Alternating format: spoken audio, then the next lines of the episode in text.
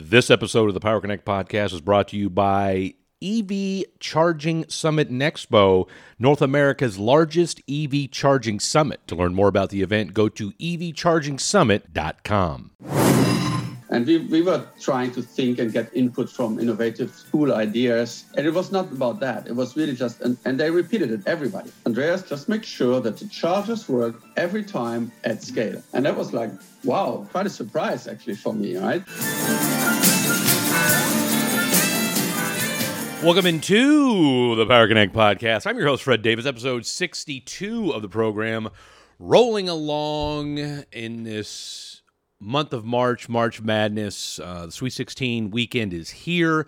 So if you've got a busted bracket, I'm sorry for you. Maybe you can do a uh, Sweet 16 recap bracket. I ran into a gentleman at the office yesterday who was doing that. I tried to get involved with it, and he said it was only his office, and so uh, I tried to ridicule him. But you know, look, it, it it didn't work. It did not work because the ridicule's on me, considering that my bracket is busted, and uh, that's the end of that story. So let's get right down to today's episode. The EV Charging Summit and Expo series continues to roll along.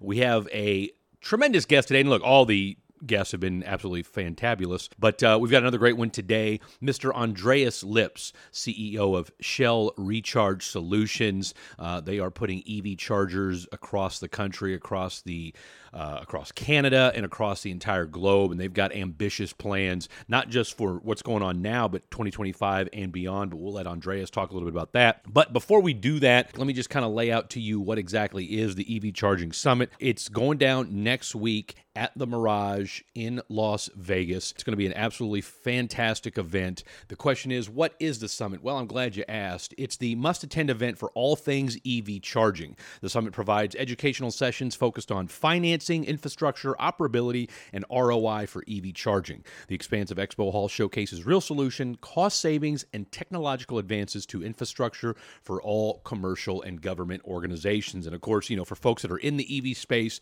you're well aware of how important uh, EV charging and just the infrastructure is. And of course, I've had a chance to talk to some just absolutely incredible folks who are making serious headway in the EV charging space because, again, for as high speed and for as forward moving as, as the EV uh, industry is right now, the infrastructure has to be there in order for this thing to fully take off. And and and that's the kind of conversations that we're going to be having at the EV Charging Summit next week. And of course I'll be hosting uh, day 1 on Thursday on stage 1 emceeing the entire event. And then Friday day 2 of the event I will be walking around with my recorder doing my man on the street interviews. So when you see me out there stop me if I don't stop you first Let's have a little conversation. Let's talk EVs. Let's talk energy. And who knows, we might even get a sports conversation in there as well. So let's get down to today's episode. Once again, Mr. Andreas Lips. And again, once uh, a big shout out to Miss Meryl Morse as well as uh, the entire Shell Recharge Solutions team as well for helping make this thing happen. All right, what are we talking about today? Look, They've got 11,000 EV chargers right now, Shell Recharge Solutions does. They're shooting for 500,000 thousand. Yes, that's right, a half million by 2025. And of course, in case you were uh, counting, that's only two years away. So they've got their work cut out for them. But after you listen to Andreas, look, there's nobody better poised and there's nobody better suited to get this thing done than one Mr. Andreas Lips. He's also going to be part of the keynote panel. So again, a little bit of what you're going to hear today, uh, just a little snippet of it. He's going to touch on that in in even greater detail next week at the summit. What else is he going to be talking about? Their patented Shell Sky technology, which is kind of the brains behind their EV charging technology. Uh, he also talks about how their gas station imprint has been a huge factor in understanding both logistical as well as customer insights. He also talks about how they continue to expand their EV footprint and the one thing the one thing that all EV customers want. He was surprised by it. I don't know if you will be. Stay tuned and listen and find out for yourself. So, without further ado, Mr. Andreas Lips. Uh, when I started, I didn't uh, didn't expect to to spend my life at Shell, but uh, I, I must say I was always impressed by the innovative nature, the the specific opportunities that I had, and actually the colleagues and the way people are treated uh, with respect, integrity, um, and and that was something that kept me with Shell and still keeps me going and motivated. Huh? So uh, it's it's a great company, I feel, and especially now. I mean, we are at the forefront of the of the energy transition, and and, and I mean, the world needs energy. The world needs cleaner energy, mm-hmm. and like being part and contributing to that is just exciting. So there's there's no place I'd, I'd rather be at the moment.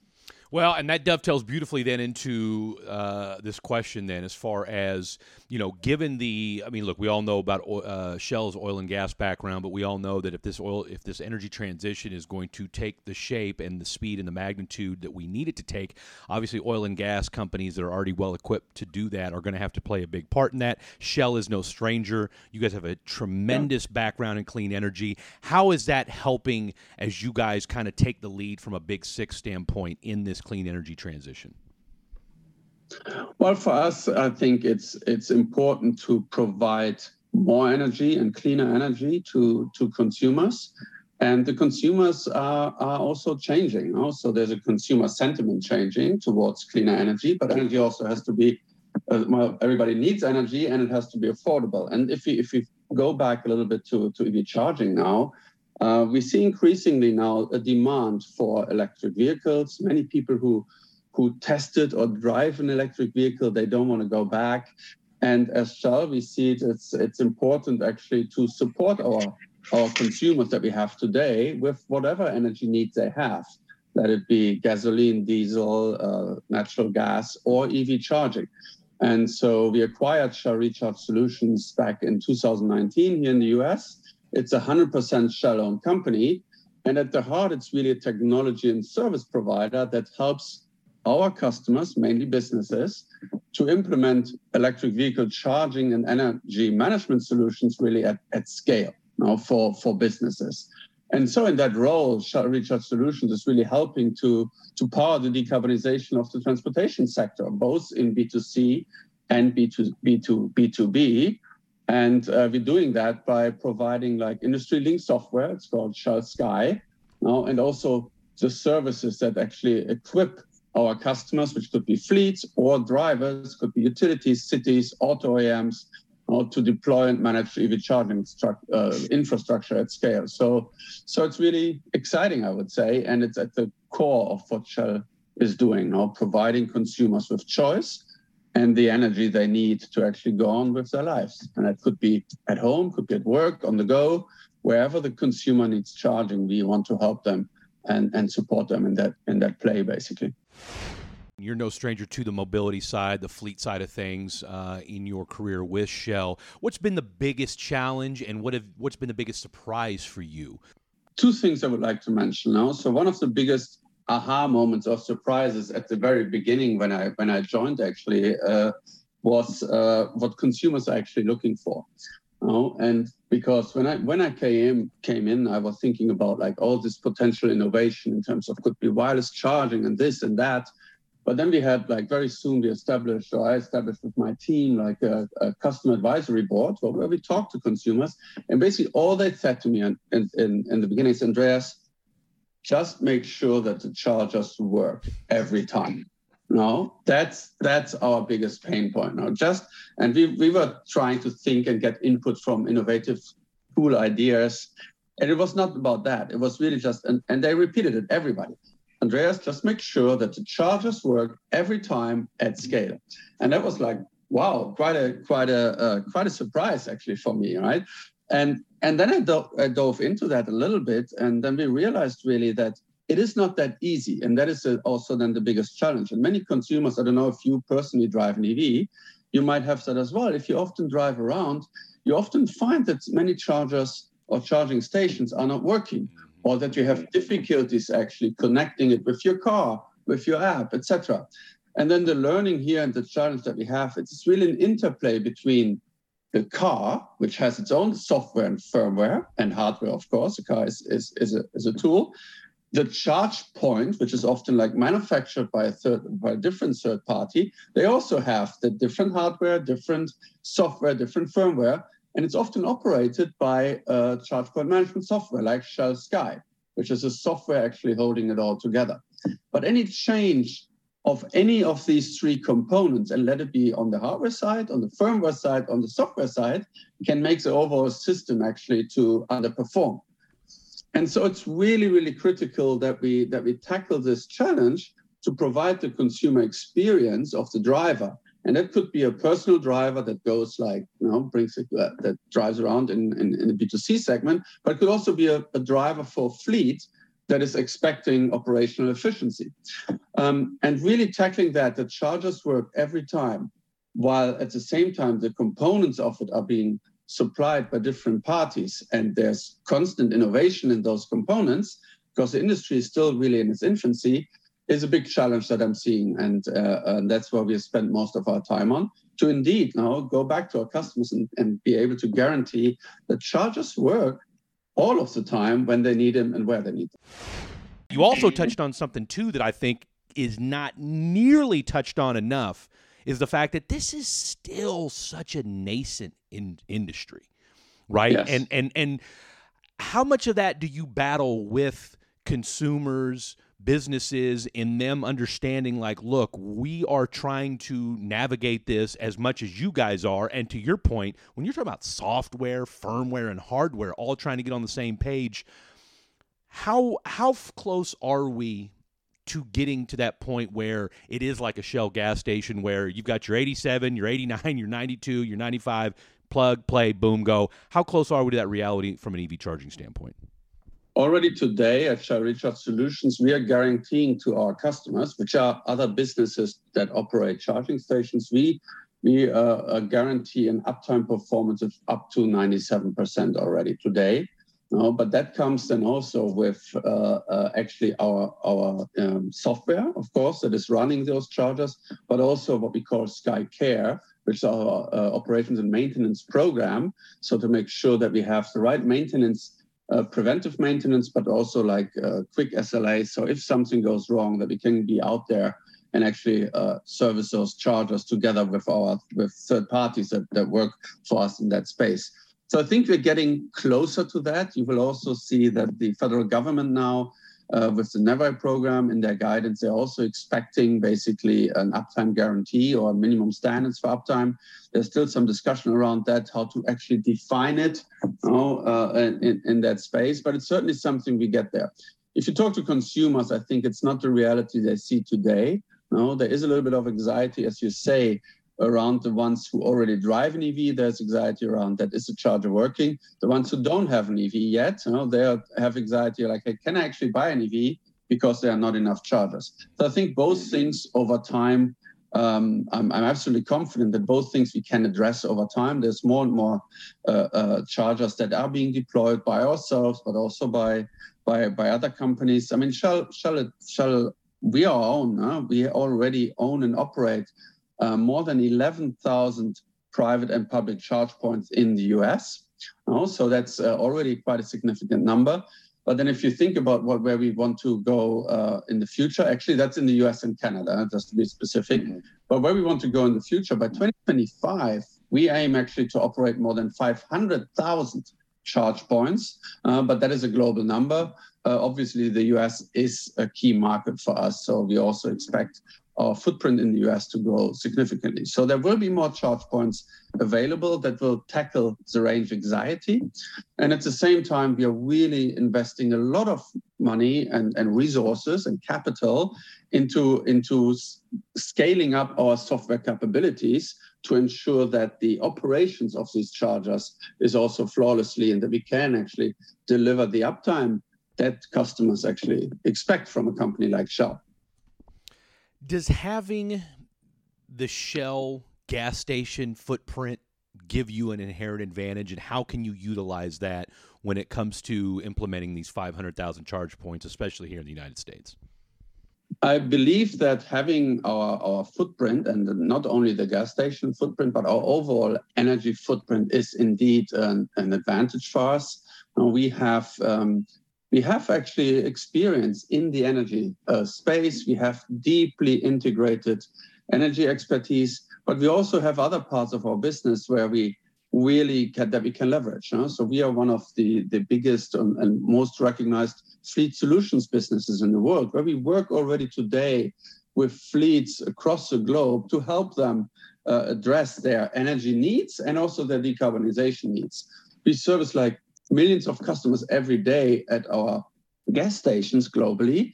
And having this intimate knowledge about our consumers, both the drivers, but also the fleets, is really helping us to understand what their needs are. And that's the first step you need to have, right? So having that understanding helps us then invest in the right uh, uh, technologies to make that experience uh, the similar one or better one as the as the consumers also switch from an ICE vehicle increasingly to an, to an EV.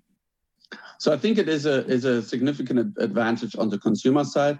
Of course, the footprint itself, the, the, location footprint is also a help. We know exactly, I mean, we, we know where to put charging stations because we also know where to put uh, uh, uh, gas stations, right? So we learned throughout the years how to do that. Is that the same locations? It's not, but we know how to do it. We know how to identify uh, where consumers go, what they need where, and that's what certainly something that we are leveraging in this space as well. And again, I mean, our targets, I think, uh, speak for themselves.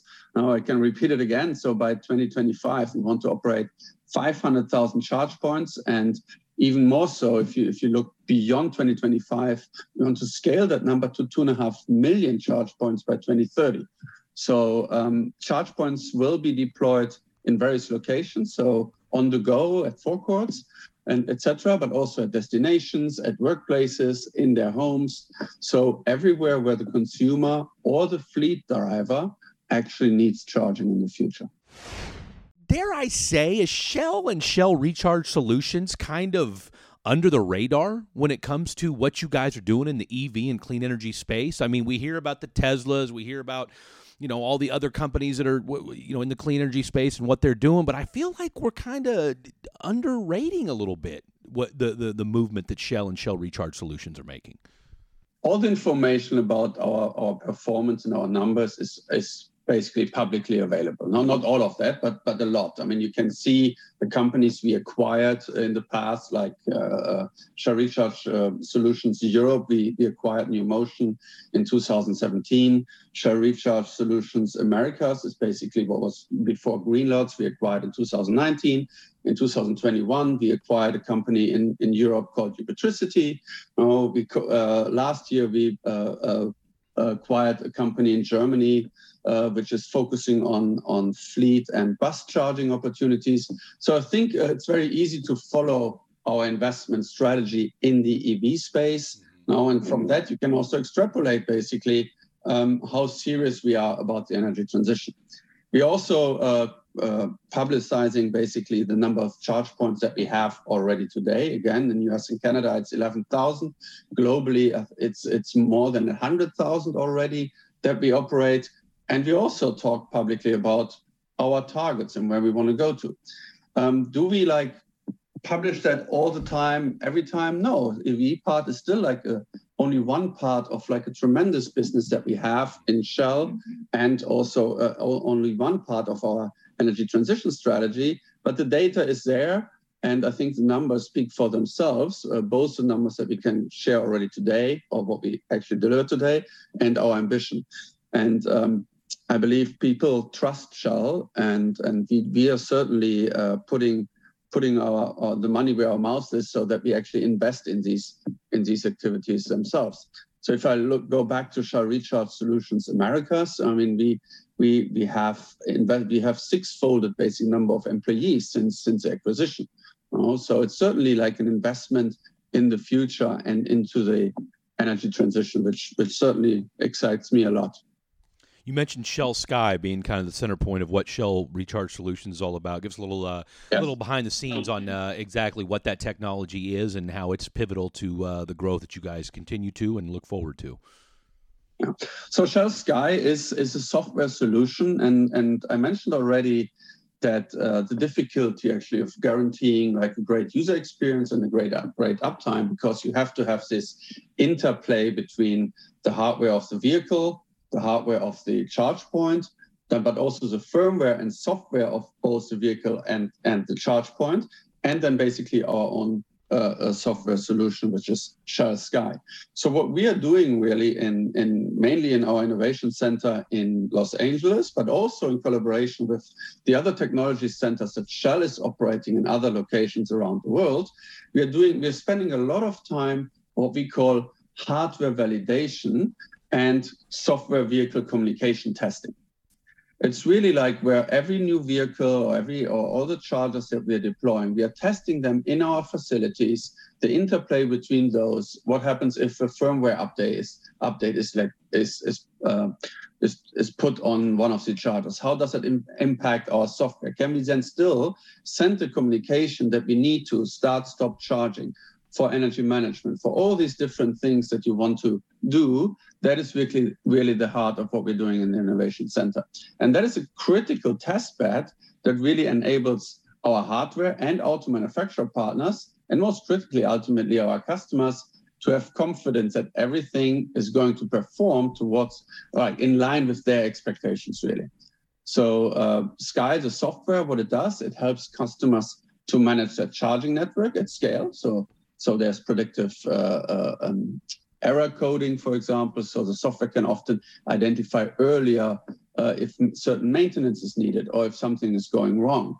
It's providing control over peak loads you know, to avoid demand charges uh, that, that could happen. It provides overall visibility into, into the network performance and providing control, which is especially important to, to fleet customers who want more control when they operate a fleet of hundreds or even thousands of vehicles. Now, and it's overall analytics, of course, as well, of station use, how consumers or, or drivers are using the stations. And, and that will really help us to also develop and, and, and inform us about how the future could look like. Again, we talked about the industry is in its infancy. At the moment, probably like only like a, a, few percentage point of penetration in the EV market, like both on the consumer and the B2B side. If you extrapolate that to say once we have an EV penetration of 20%, 40%, 60%, user behaviors and energy demand will, will change again. And our software already helps us today to be able to predict that to some extent, see how consumers are actually using uh, their vehicle and uh, when it comes to charging.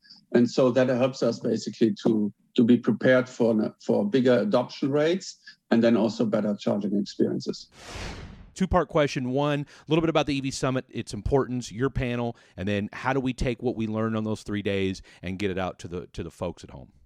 Yeah, so I'm I'm obviously excited uh, uh, to go to the panel, um, and not only because it's in Las Vegas. No, Las Vegas, but uh, well, it's it's known uh, for for being a fun place, uh, right? but it's also an international stage, really, for innovation and technology. The CES was in Las Vegas at the beginning of this year, and Las Vegas is also, if you if you um, if you read a little bit about it, they're also at the forefront and looking really at how can they create a safe, efficient, and, and sustainable mobility. You know, so Las Vegas is also a test bed often for mobility solutions. So it's great that this event is actually taking place in, in that city.